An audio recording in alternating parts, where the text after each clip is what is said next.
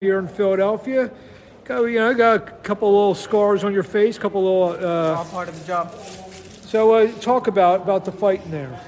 Um, bro, it's one great fight, man. Really experienced fighter, and I was willing to put on a show, bring on war.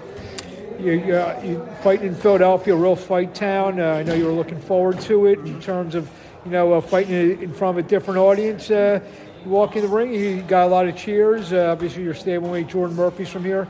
How'd that make you feel? Oh, good, man. He, he's a part of my family, and See, the thing is, we already we already interviewed him, and now he's photobombed. Well, what's what, what, what's that all about? oh, bro, he's my brother, man. So he can do whatever. I gave, I gave him his time like 10 minutes ago. Now he's trying to steal everyone else. It's fine. It's fine. so, uh, you know, just talk about the fight. What, what was the difference in there, you thought? Oh man, I, I've never fought a, like, a guy like Justice. He's, you know, very calculated bo- boxer. He used his reach, and I had to do what I have to do, do what I do best. And he looked much bigger than you in the oh yeah, ring as well. 100%. What, what do you attribute that, being able to fight guys that are that much bigger than you? Do, do you work out with uh, bigger guys? Absolutely, all the time. Um, but man, such an experience fighting in Philly, having his family out, just like me. They're my family, so I, I love the sport.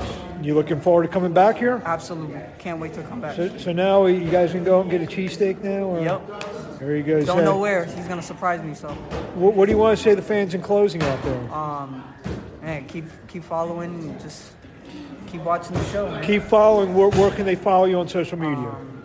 Uh, Instagram underscore D'Angelo Fuentes. That's where you can find me at. I only have Instagram, no Facebook. YouTube coming soon though. Congratulations.